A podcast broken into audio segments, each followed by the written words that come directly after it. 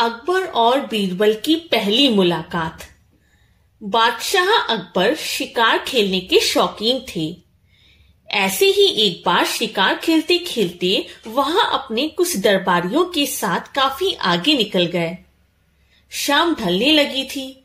उन्होंने महसूस किया कि वे अपना रास्ता भटक गए हैं। वे बुरी तरह थक गए थे। उन्हें भूख प्यास भी लग रही थी। कुछ दूर आगे चलकर उन्हें एक तिराहा मिला। बादशाह यह देखकर बहुत खुश हुए, किंतु ना तो स्वयं बादशाह को और ना ही उनके किसी दरबारी को यह जानकारी थी कि उनमें से कौन सा रास्ता उनकी राजधानी आगरा को जाता है। जब बादशाह और दरबारियों के बीच इसी विषय में बातचीत चल रही थी, उसी समय उनके सामने एक युवक आता हुआ दिखाई पड़ा। युवक को बुलाया गया।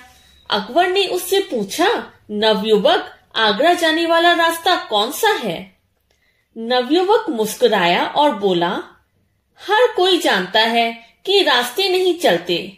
इसलिए यह कैसे हो सकता है कि ये रास्ता आगरा जाएँगे या कहीं और जाएँगे? वहाँ उपस्थित सभी व्यक्ति एक मिनट के लिए चुप हो गए।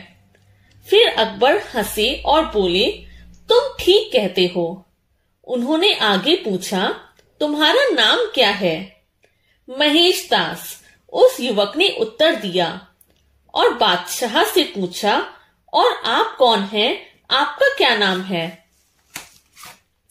बादशाह ने अपनी एक अंगूठी उतारकर उस युवक को देते हुए कहा, तुम हिंदुस्तान के शहंशाह बादशाह अकबर से बात कर रहे हो।